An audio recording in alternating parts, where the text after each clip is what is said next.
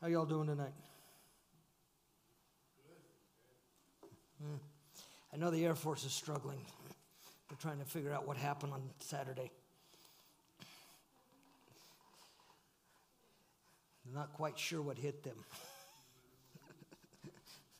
they were going undefeated, and the Army showed up. And they fell apart. Nothing like falling apart on your home field, right?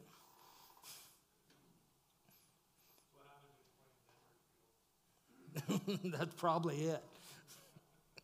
they were playing up in Denver. Something going on with that field up there. All right, Pastor is off to down at Satgoo this uh, this week. Uh, those who don't know, he's on the board down there, one of the boards down there, and so he's it's homecoming week, and so they're all gathering down there to do business also. So he's down. He'll comes back on Saturday. Um, but uh, so you have me tonight, and been going through what I'm going to talk about and praying about it, seeking God, and what couldn't be shaken is dealing with the Middle East. Pastor's been talking about it. He talked about Magog, Gog and Magog on Sunday. He's been talking about Ezekiel, and a lot of times in our American faith, I'll put it in that terms. We think America is a big, important place and its impact. And we have had a great impact in the world. This is true. But when you get into Scripture, we find the central areas there in the Middle East. And I become, I've always been intrigued with the Old Testament and the biblical areas out there in the Middle East. Uh, but also to include Paul's missionary journeys, things of that sort, have always intrigued me and just interested me. Uh, it, the interest became even greater once the army said, Guess what? You get to go play in Iraq for a year. And you read about these areas in the Bible, and they just come to life when you get when you're there, even if you're in the middle of combat. Um, your mind starts flooding with all this contextual uh, imagery of places in that area. And, and really, I did not realize until I really got into country there uh, back in 0405 how much Iraq played a part in the Bible and in that land.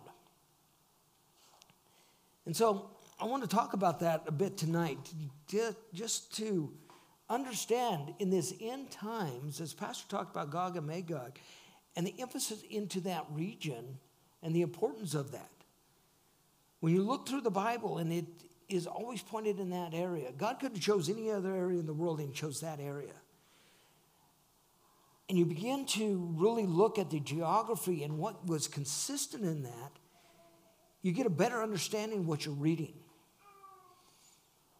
For instance, in Genesis, when we look at Genesis and you look at the Garden of Eden, if you haven't ever pulled out a map and looked at a map at the same time you're reading through the Bible as a whole, but you're reading through the start of it, you don't quite get a good picture. You're trying to imagine it. And you begin to realize as you read through that and you pull out that map and you start mapping out what's being talked about, you begin to realize the Garden of Eden was fairly large because it stretched across that Middle East area. In fact, I would go as far to say that much of what was promised to the children of Israel, to Abraham, really encompassed the Garden of Eden. And as one that's been over there, I had a friend of mine, Dee and I are originally from northern Nevada. And I had a buddy of mine who used to give me a hard time when I said I was from Nevada. He says, Isn't that where God ripped the Garden of Eden out by the roots? Well, considering it is considered, we got what has been known as Las Vegas and Sin City and all the uh, things we have out in, in Nevada that uh, go against the Bible. It's no wonder he said that but when you consider the places of the Middle East and you see the, that region, and the desolateness of that region, you can literally see how God could have pulled Garden of Eden out by the roots there. So the region is important. And speaking of that, uh, if you have not seen it, uh, there is some flyers out on the table out there for a man that is coming on the 14th of, uh, 14th of December. It's going to be at 6:30. That is a Thursday. Uh, that's going to come talk about the truth and relevance about Palestine, Islam, and the Israel war. So you'll probably be interested in that. Uh, put on the calendar, take time. There's another event that I just got the cards for today that Pastor will talk about that's upcoming uh, concerning praying for Israel. But it's important for us to understand where all this is taking place and why is this important? Well, it's important to God. It's a central area that He has chosen to take in and have a lot of things take place in the world. So let's take a look at Genesis 15. We're dealing with Abram, later to be known as Abraham. And we're dealing with the fourth promise. There's several promises God has made to Abraham up to this point. They're all very similar promises. They just build upon one another in more detail. It says, Later the Lord spoke his word to Abram in a vision. He said, Abram, don't be afraid, I'm your shield. Your reward will be very great. Now, if God came to you in a dream, in a vision, spoke to you personally and said that, don't you think you'd live your life a little bit different as far as trusting what he says, as far as what's going to take place? I know I would. I would think I would. Abraham asked Almighty Lord, What will you give me, since I'm going to die without children? Eliezer of Damascus will inherit my household. You have given me no children, so this member of my household will be my heir. God has already told him, I'm going to give you somebody. You're going to have children all over the place, generations of children, being a father of nations. So he's already told him that. And where was Abraham's faith? Abraham's faith was not in trusting what God has. I like these moments in the Bible because oftentimes, and I'm going to do a little plug here on Tuesday mornings. If you want to get up early, you can join uh, me and two others who have been doing this for a while. Six o'clock in the morning, I cook breakfast, and we, we've been studying the, the Bible and we've been going through Genesis. So, a slight plug on, on that. But when I've talked talk to them, we've talked about, we've been looking at through the Genesis and beginning to get a real picture of some of these characters in the Bible. Oftentimes, when we look at these characters in the Bible, they are just that characters. They are the Sunday school image in our mind of these people. We think of Abraham and we think this mighty guy, this guy who was mighty of God, had a great faith. God did great things with him. We think David, the same thing. Yet, if we really get in and begin to read their stories, we find that, hey, guess what? They're no different than you or I, which to me is encouraging. It's encouraging to me because when I see that here is a man that God has told him directly, I got a promise for you. And he still makes some, some bad choices. I don't feel so bad. Not in the fact that I need to make, I shouldn't make better choices, in the fact that God can still work through me in spite of my choices. God still worked through Abram in spite of his, really, his stupidity, his unwillingness to trust fully in God, his, his, his willingness to push God's agenda himself. And that's what he's doing.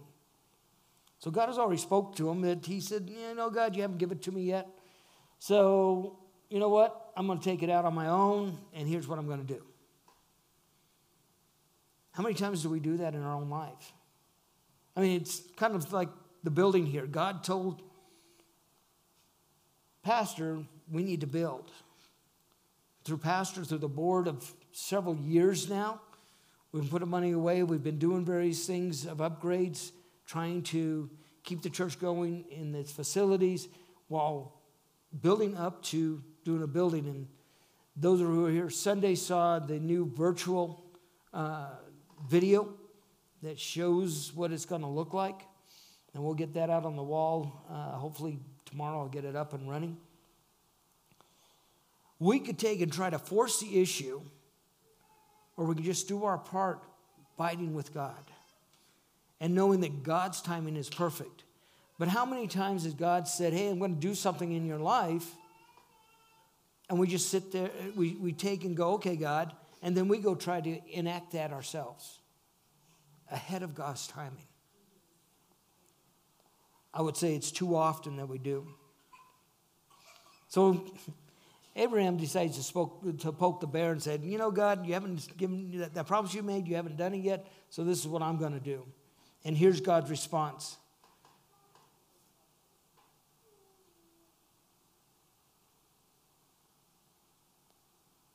Getting in the right spot here, sorry. Verse 4 Then the Lord said to him, No, your servant will not be your heir for you will have a son of your own who will be your heir. It's kind of like I told you, what are you doing this? Then the Lord took Abram outside and said to him, Look up into the sky and count the stars if you can. That's how many descendants you will have. And Abraham believed the Lord, and the Lord counted him as a righteous because of his faith. Then the Lord told him, I am the Lord who brought you out of your Ur of the Chaldeans to give you this land as your possession. But Abram replied, O sovereign Lord, how can I be sure that I will actually possess it? What a brave man. Or very stupid.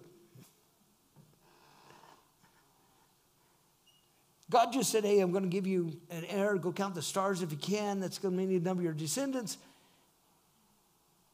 And he says, I believe you. And then a few seconds later, He's questioning him. None of you have ever done that, right? God said, hey, I'm going to do this in your life. I got a purpose, I got a plan, I got, a, got something for you. And you go, I believe you, God. And then you turn around and God says, Here's what's going to happen. And you go, I don't believe you.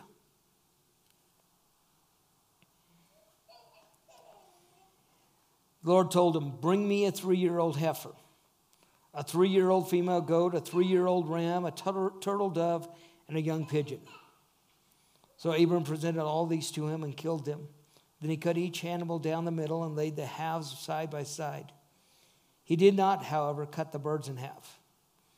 Some vultures swooped down to eat the carcasses, but Abram chased them away. As the sun was going down, Abram fell into a deep sleep and a terrifying darkness came down over him. Then the Lord said to Abram, You can be sure that your descendants will be strangers in a foreign land, where they will be oppressed as slaves for 400 years. But I'll punish the nation that enslaves them, and in the end, they will come away with great wealth. As for you, you will die in peace and be buried at a ripe old age. After four generations, your descendants will turn here to this land for the sins of the Amorites do not yet warrant their destruction. What's he talking about here? You recognize it?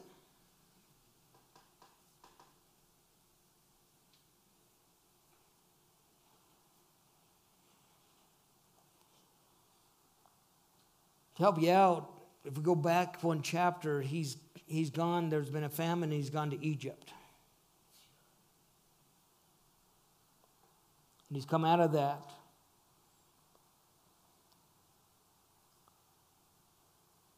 He's come out of Egypt, and now God is telling them what's going to take place.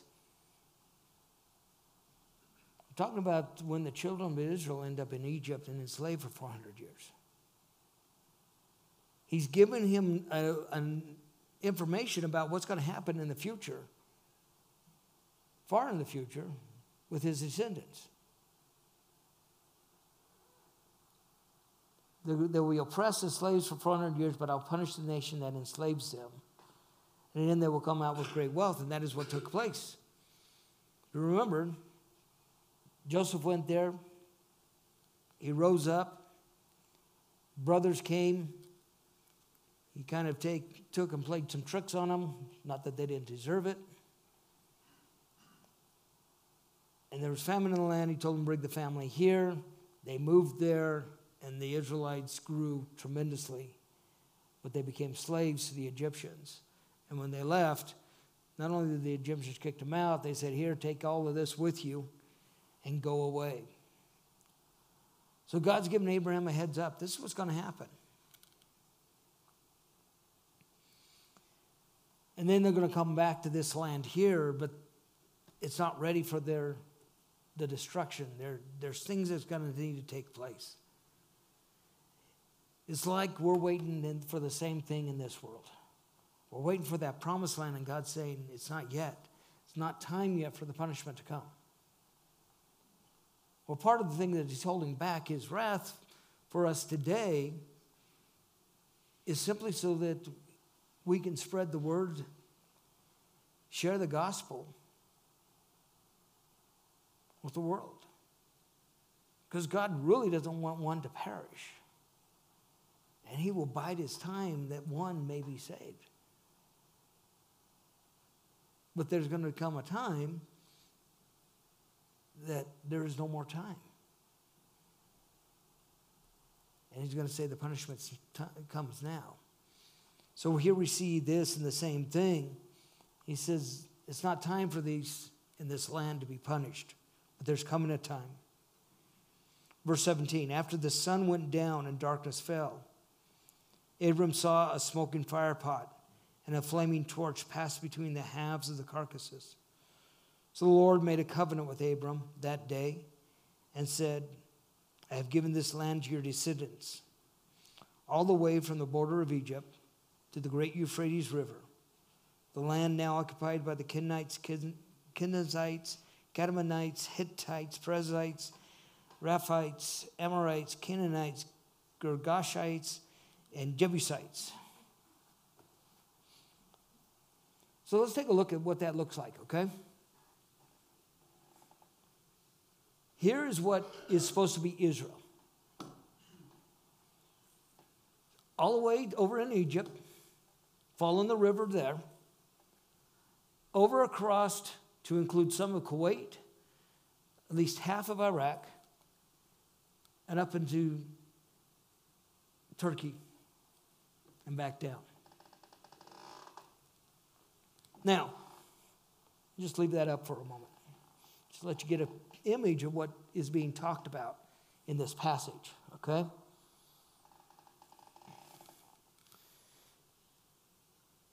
That's quite a bit of land that they're supposed to have. They are only living in a very small part there that's a little bit north of Jordan. Considering what they were promised and what they have, who's actually the occupiers?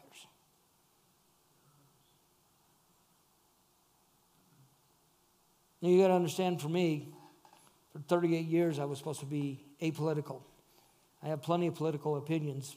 I don't always express them well, and I'm getting easier and used to that over this last year after retirement.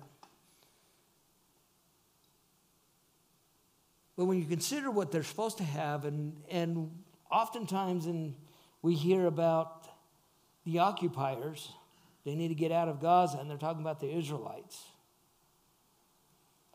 And there's that one part of that poem that they have that talks about from the river to the sea. They want to get rid of them. Well, what river do you think they're talking about?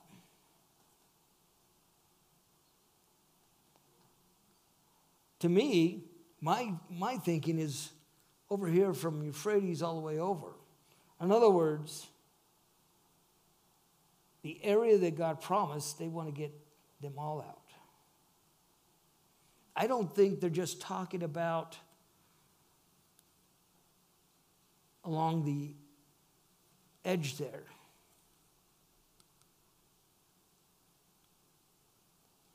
I think they know what Scripture has.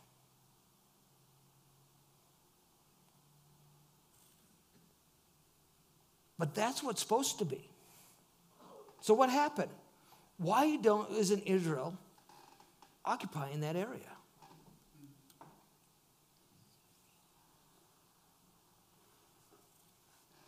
Why is there an issue?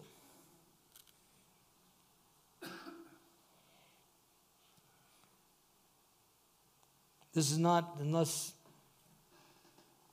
Stephen can work magic, this is not on, uh, not going to be on the screen, but we, we simply have to turn one chapter to see part of the issue. Chapter 16.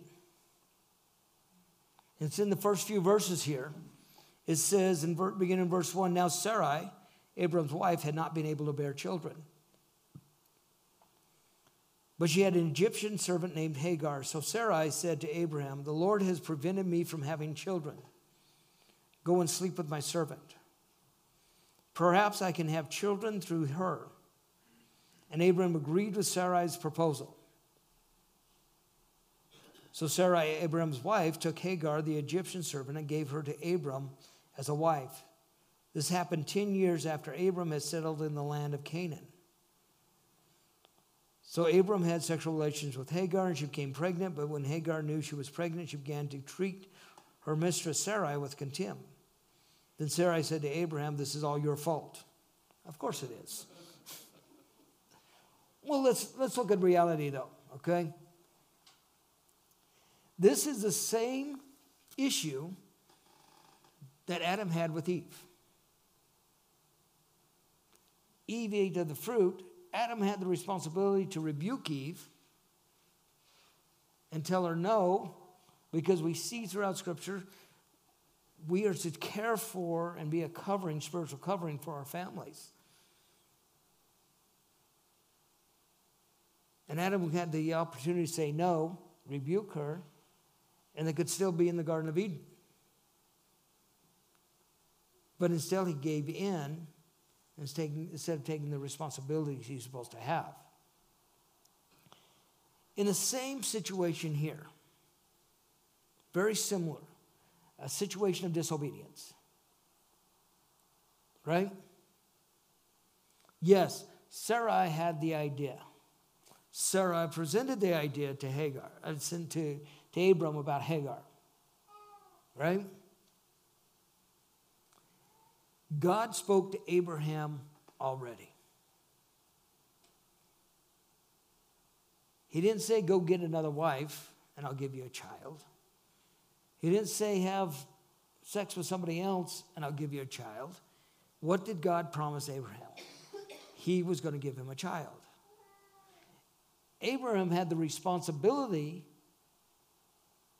to tell Sarai, No, God has promised we need to wait. Now, get it, it's hard to wait, it's not easy.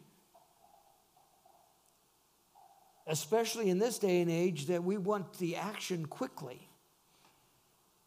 We got fast food, fast microwaves, fast cars. We can get on the internet and have the thing sometimes the same day, if not the next day, without even leaving our home. We don't always want to wait. Abraham wanted to make his wife happy. But disobedience always brings pain, sorrow, discontent, and challenges.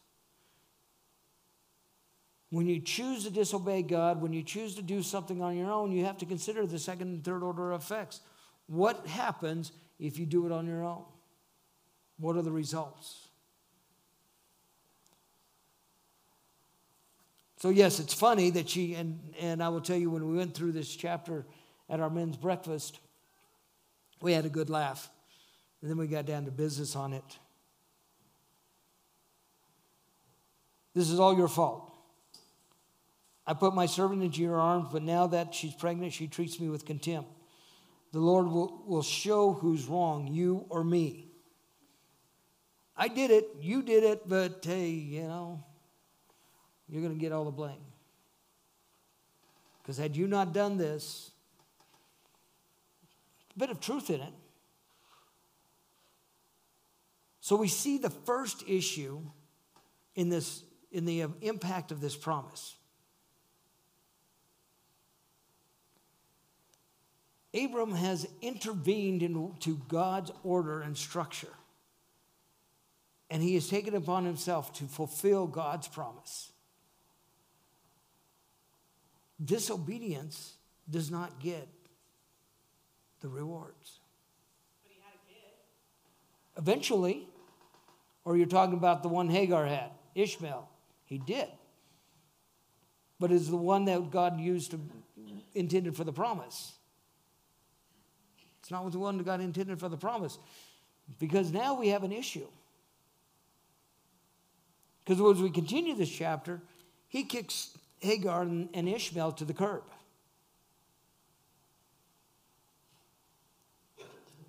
And it is out of Ishmael we have of the Arabs. So the first impact to our map is his disobedience and unwillingness to wait on God. There's things that God has said he's going to do. He has promised that he's going to ha- take and provide us a new building. Our problem is are we willing to just take and do what we're supposed to do to get there and wait and abide for God to provide it? No, we want it now. We do. We need it now. There's no doubt about that. But at the same thing, if we take and go force our way through, that's just as wrong. It's in the same mode that a lot of people, when I retired from the Army, there's a lot of my contemporaries and, and fellow soldiers who said, and one very senior chaplain said, essentially said, Oh, you're only getting out because you weren't selected for promotion. And I told that general, I said, Sir, no, that's not why I'm not getting, why I'm getting out. Has nothing to do with the promotion.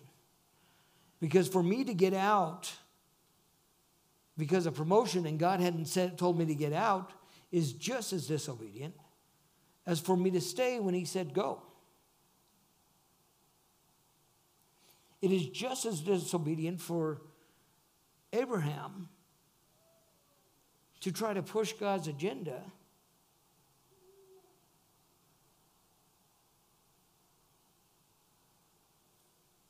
than to not to follow God's agenda. What's God's put into your life and said, I'm going to do this? And it's been years now. And you go and win God. And God says, Not now.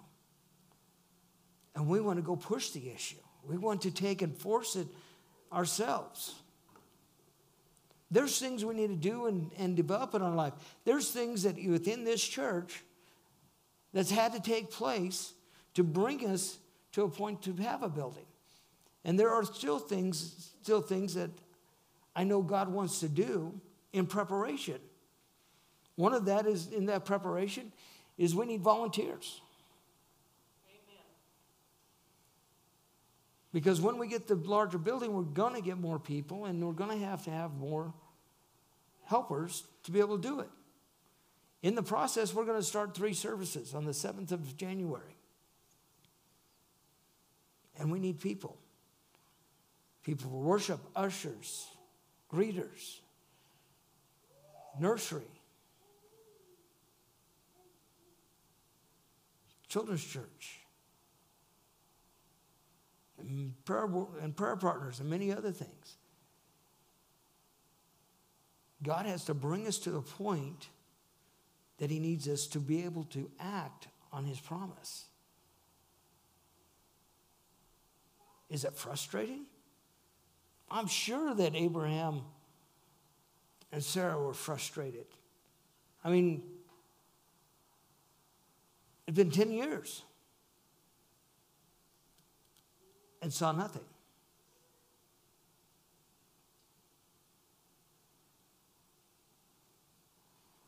So they're going, we're going to do it our way. Now, Dee and I get this, this challenge that Abraham, Abram at this point, but Abraham and Sarah were having. Because Dee and I were unable to have children. But we felt the promise of children. We're going, What are you doing, God? We thought, okay, you're not giving it to us naturally. Then let's take and look at adoption. And so we started looking at adoption, and God said, No, that's not the direction I want you to go. But God, you gave us desire for kids. Your word says to be fruitful and multiply. You're not letting us adopt. You're not giving to us. What are we doing? He said, Wait.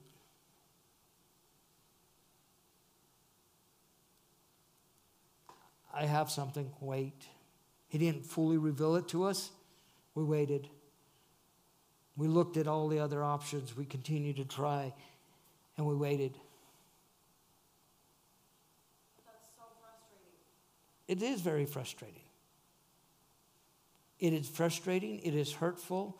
It is painful when you see people who are able to have children and yet don't want them, that abuse them, and, and things of that sort. And it can apply to any other aspect that God is working in your own life. And He's saying, Not now, wait. And somebody else comes around with a child and you're still childless and it hurts.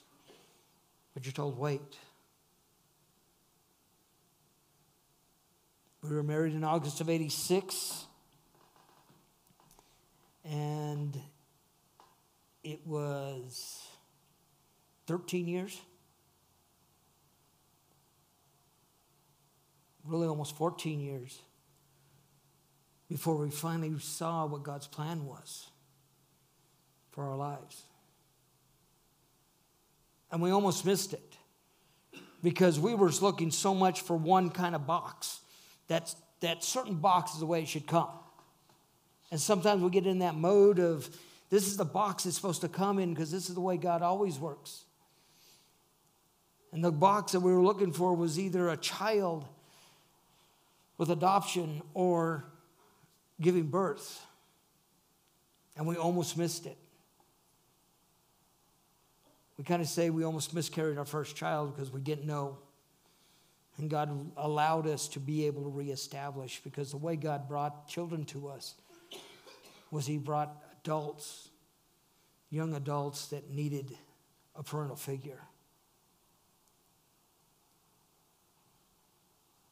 That didn't have the type of parents they needed that would both cheerleaders and hold them accountable. And so we weren't looking for adults. I mean, we weren't looking for this package of a full grown individual coming in our life. But one by one, God began to add them to our life.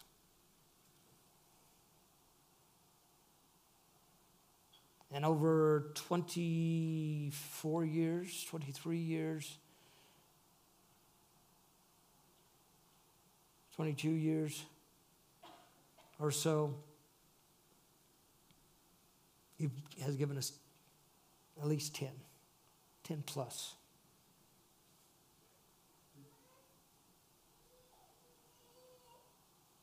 They started off just individually mentored and guided. And over time, they started calling us mom and dad.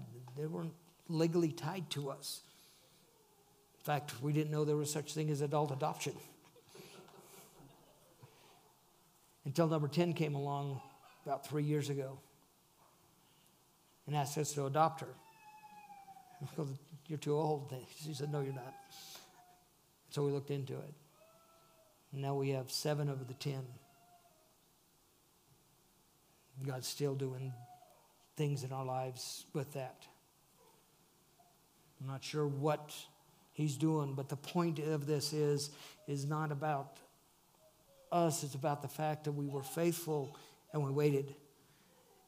And then God showed in abundance. It's not fun waiting. It can hurt, but there's growth that comes from it. He didn't bring us the perfect children.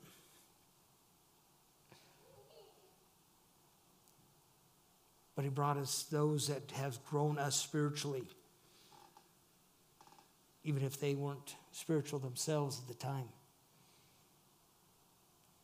Because God's got the perfect plan for our lives. And the minute we try to circumvent his plan and try to put our own selves into it, it creates challenges. There's second and third order effects. And we see that today with Israel. When we look at that map again, we can bring that up again. We look at that map, it's really Ishmael's descendants who has taken over that promised area.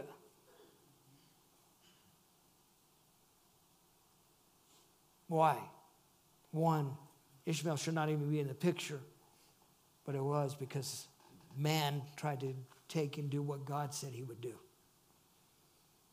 God's promised you something in your life. He's promised something for your family, for you as an individual, and you've waited, and you've waited.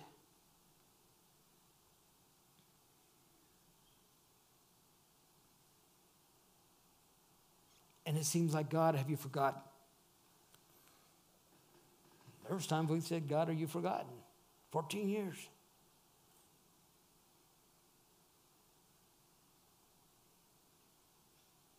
But he didn't forget us. He hasn't forgotten you. He hasn't forgotten the promise to you. He hasn't forgotten the promise that says, If my people who are called by my name will humble themselves and pray, I will pour out. Sometimes it's about taking and getting yourselves into the place that God wants you to be. It's about taking and chopping the things off that shouldn't be there. It's a reason Scripture says change the way you think and act. It's not just about the fact of God impacting your life and changing it through you asking Him into your life. He does that, but there are things that you must choose to get rid of in your life that God says, that's not benefiting you right now. There's a young man over in the Southern California area, and he just randomly takes and at times calls different churches around the country instead of dealing with a church in his area because he doesn't want them to uh, know what he's going through, I guess. So he called last week, and I talked to him for probably an hour or so. He called again today. And God has asked him to drop some things out of his life, and it's tough. He's challenged with it.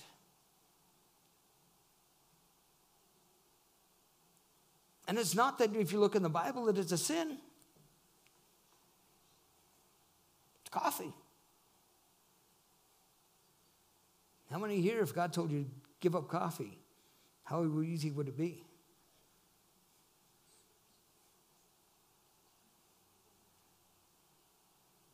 There'd be a lot of people sitting here jittering.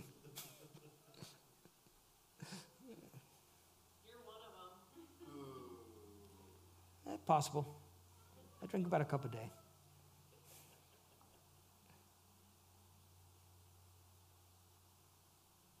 But it doesn't have to be a sin that God's asking you to give up. It's a matter of pure obedience. Are you willing, really willing to obey what God has to say? Follow Him in what He has for you to do.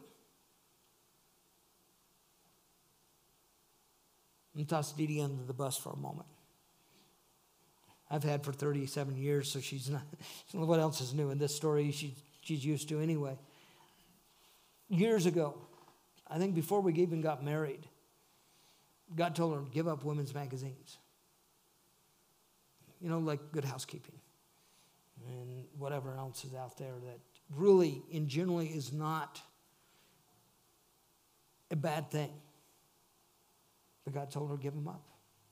Leave them alone. Don't touch them.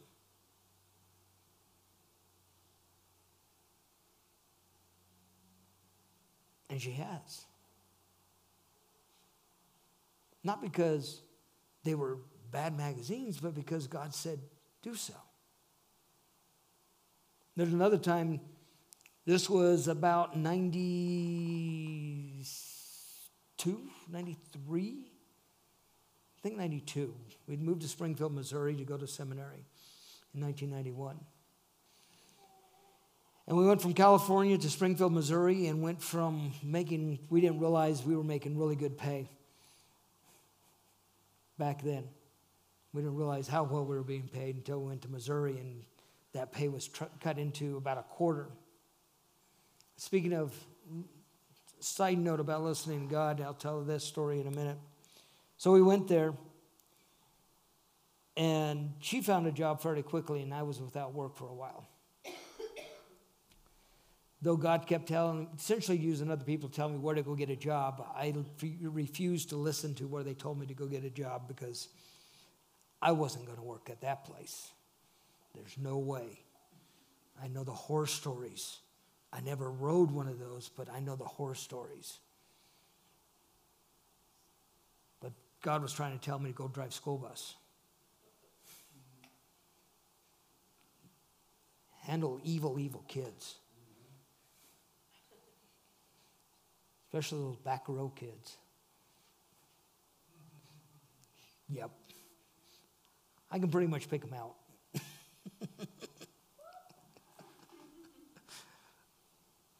and I refused because I wasn't going to do it, and I should have gone and done that. It would have been make my life easier, and I wouldn't have been kicked out of school either. But about 92, we were not being able to pay our bills. I mean, we had a car payment of $300, a, huh? Say again? Oh, 180. 180 for a car payment, 300 for rent, something like that, a few other bills, whatnot. That added well over what I was making. And Didi says, I think God wants me to quit my job. Because scripture says you're supposed to be the one. And I prayed about it, and I, go, okay, let's do it. And where we weren't paying, being able to pay our bills, we suddenly found that, that with obedience to God, we were paying bills off. There's no way we should have because there's no way I was making that money. In fact, we were paying $25 a month for groceries. $25 went a lot further back then. But still wasn't much. A lot of chili mac that we handmade. But obedience, God rewarded. My disobedience of not listening about going to get the job made life miserable. I found a job for myself, which was overnights, and and uh, didn't go to school all day, and started getting about one hour of sleep a night. My grades did not go up, and I was kicked out for a semester. So I understand those challenges some may be facing, but it's about obedience. I finally went and got the job at the school bus and made better money and, got sleep and got better grades. Had I listened to God a year earlier, I would have been a whole lot better off. Because I did it my way and then listened to what God was saying at that time, it was miserable. There were second and third order effects of challenges of food and, and the house we were living in at the time and a whole lot of other things the challenge of Abraham not listening to God and doing it his own way, we now have the first impact upon the promised land. Now, where God says, hey, this country's not ready to be punished yet, it will be. Now they got a whole more, bunch more problems. Right? We go a few chapters more to Genesis 25.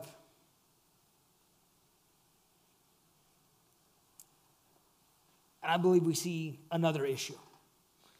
Now, I don't think it was necessarily wrong that Abraham got married again. But when he gets married again, you look at the names of the kids he had in the first few verses there.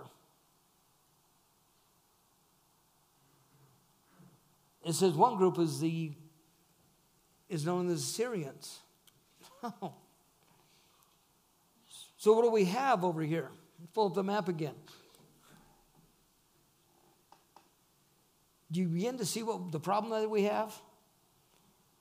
How many have siblings? Anybody have siblings? Do you get along with them very well sometimes? Did you get along with them when you grew up, when you were growing up? Maybe better now, right? Yeah, so did mine. Uh, I got four. I have an older brother and a sister um, who are nine months and three weeks apart. It is very close. I came 15 months after my brother. Yes. Uh, I came 15 months after, after my brother, and then I have a younger sister who's seven years younger than me and, and a brother who's 18 years younger than me. My brother and I often had challenges. One time he threw a dart and it stuck in my shin, which I proceeded to grab my BB gun and told him to run.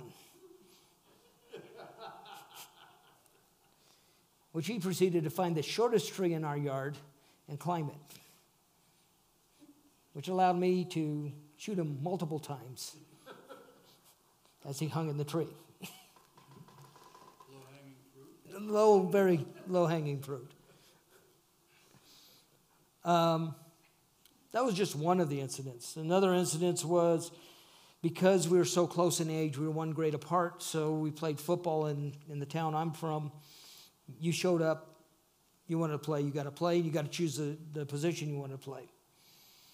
My brother chose to be a wide receiver and a uh, uh, safety on defense, and I chose at 125 pounds to play on the line as a nose guard and right, and right guard.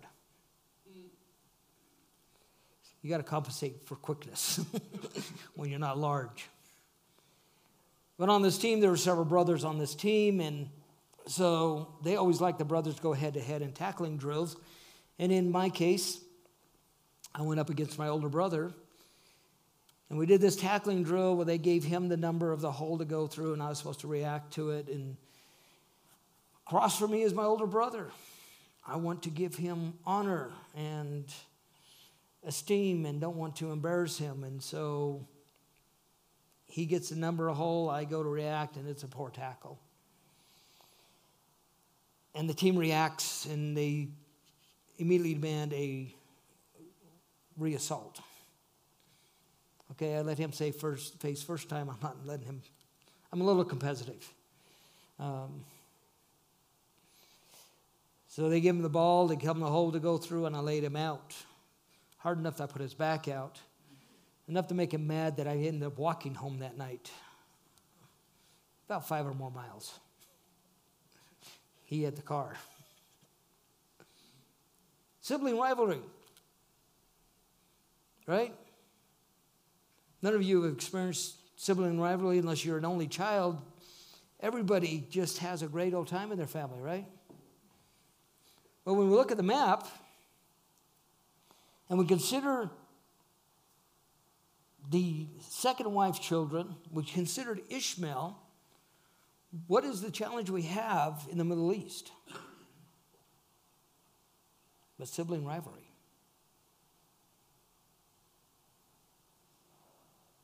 That boils it down to a very simple equation. Because if the older brother is supposed to have all that land, and the other brother grows and takes it over. What brings us to the other er, issue that we have of this promised land not being accepted. And it goes again back to disobedience because when we fast forward through the Exodus, and Joshua is to take them into the promised land. What was some of the things they were required to do? They were to, required to wipe out nations, right? every living soul, and their cattle. And the animals. And what happened way too often? They didn't do it. Save the king, save the people, save this, save that. They compromised on God's direction. If you choose to compromise in your life what God has told you to do, you can't take and be complaining about the results of the, those actions. So they were supposed to go wipe out, take charge, seize the land. Instead, they compromise. We see it throughout the Old Testament. Kings of Israel writing treaties instead of doing what God asked them to do. Compromise, compromise, compromise. You put this in the spiritual prospect, okay? When you take this into your spiritual life and obedience to what God has asked you to do, and you begin to compromise and say, Well, God didn't really say this, we can do this, and we still have. Well, God didn't do this. In your spiritual walk, you're going to end up in a place like Israel is today. In a fraction of what they're supposed to have.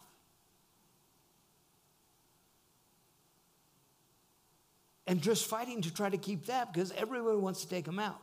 We know that they want to be taken out because they are God's chosen people. And those in that region understand this. This is not just about hate because of who they are as just individuals. This is talk about hate because who they are to God. It's the same reason why you see a lot of things trying to be enacted in this nation against Christianity, but you don't see that being enacted about any other faith.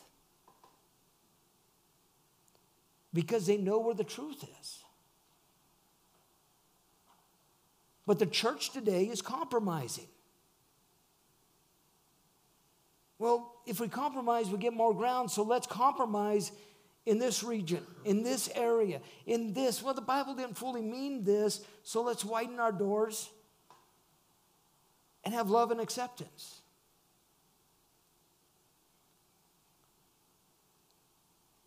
When we as a body, as an individual, compromise in our faith, when we as a church compromise what the word says, when we as a country compromise, we end up in a smaller place than we really should have.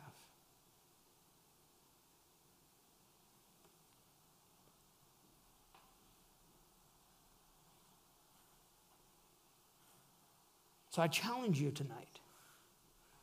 What in your life have you compromised on? And you look at it and saying, why isn't my, my boundaries expanding? God promised my boundaries to expand. Well, where are you compromising? Whereas God said, cut this out, and you've written a treaty instead. Whereas God said, wipe that out from your life, and you've had a part of it captured. Well, it's okay if I just capture, they're, they're going to be a slave to me. Really? Are they? Is that really being a slave to you, or are you a slave to it?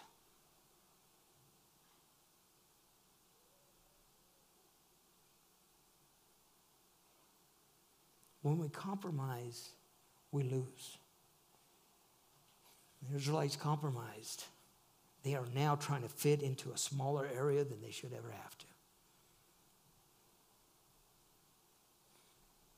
This region is important. God has made it important.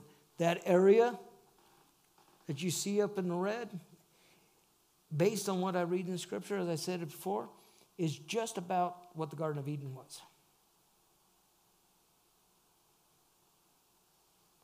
Essentially, he told Israel, I'm going to give you back Garden of Eden.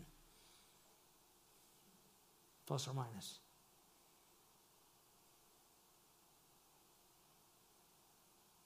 God has promised you something in his life. He has promised Church of Briargate, if we take and follow after what he's asked us, he's going to take and give to us what we need. I truly believe it was not just Pastor Scott who had the vision on his own for us to build. He's a man of integrity, a man of deep prayer, and a man that follows after God. And I believe God said, Step out. We have a responsibility as a church to hold on to that dream, cover it in prayer, and be engaged with God and know that He will bring it about. There's a reason why Scripture says, Don't be weary in well doing because it's going to probably sometimes take 14 years for God to reveal his promises to you, maybe more. I don't think it's going to be 14 years before we see a building. I truly believe it's going to be this next year. But we as a people must be prepared in ourselves and look within ourselves and find out what are we compromising that may be a hindrance in what God wants to do with CAB as a whole? And more importantly, what God wants to do in your own life. If you're feeling like you're in a smaller area than what you feel God promised you, better take a look. Are you fully in obedience to God? Or did one moment you say, I believe you, God, and the next moment you question Him?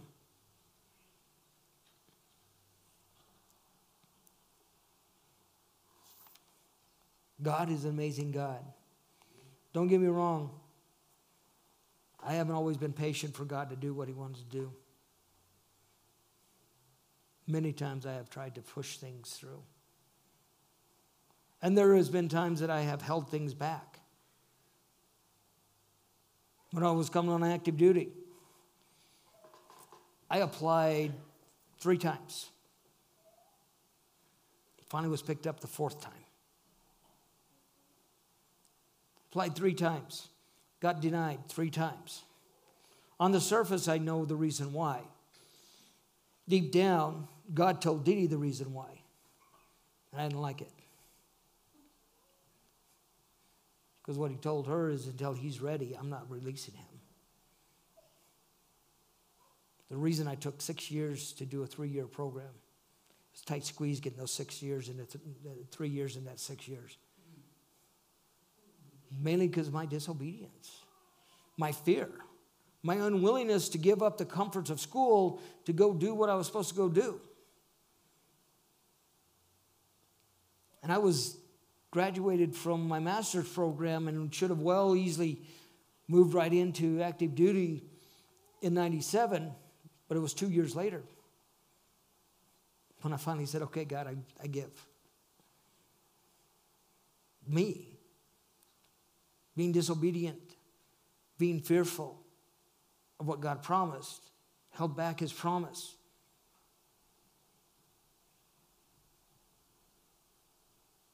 I believe the ones that became our kids would still have become our kids. It would just come a different way than it did. But I delayed because of disobedience and fear. Obedience has always brought blessings and rewards.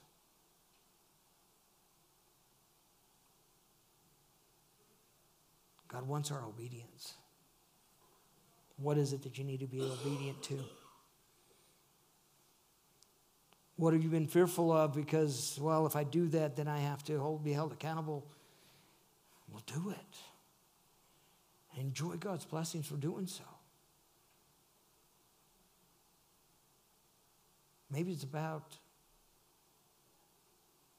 sharing the gospel with a group and you've been holding back because that's scary. Yeah, it is. Every time I get up here, I do with fear and trembling because I know it impacts eternity, not just physically. But I'd much rather do this than be disobedient to God. Let us and on, on in our lives become an Israel and reduce ourselves to a small plot of land.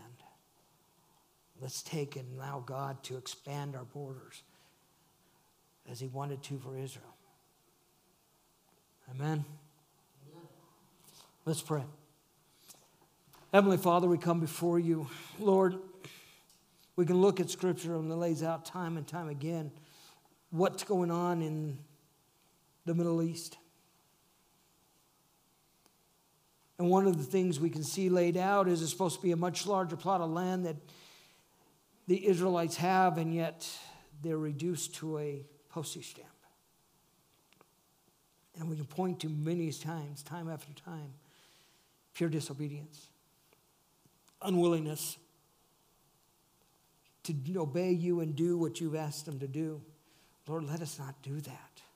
If there's anyone here who is doing that, Heavenly Father, who is holding back you from expanding their boundaries because of fear, because they are disobedient to what you've asked them to do,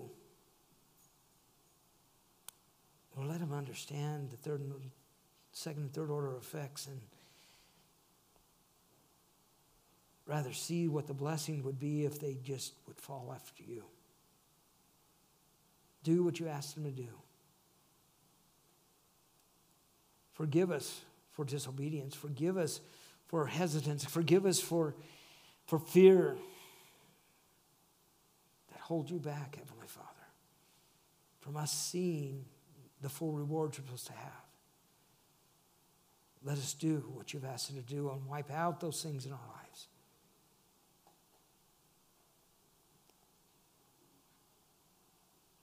Just show us. Show us what we need to do. Lord, we give you glory and we give you praise. In Jesus' name, amen. Have a great week. See you Sunday.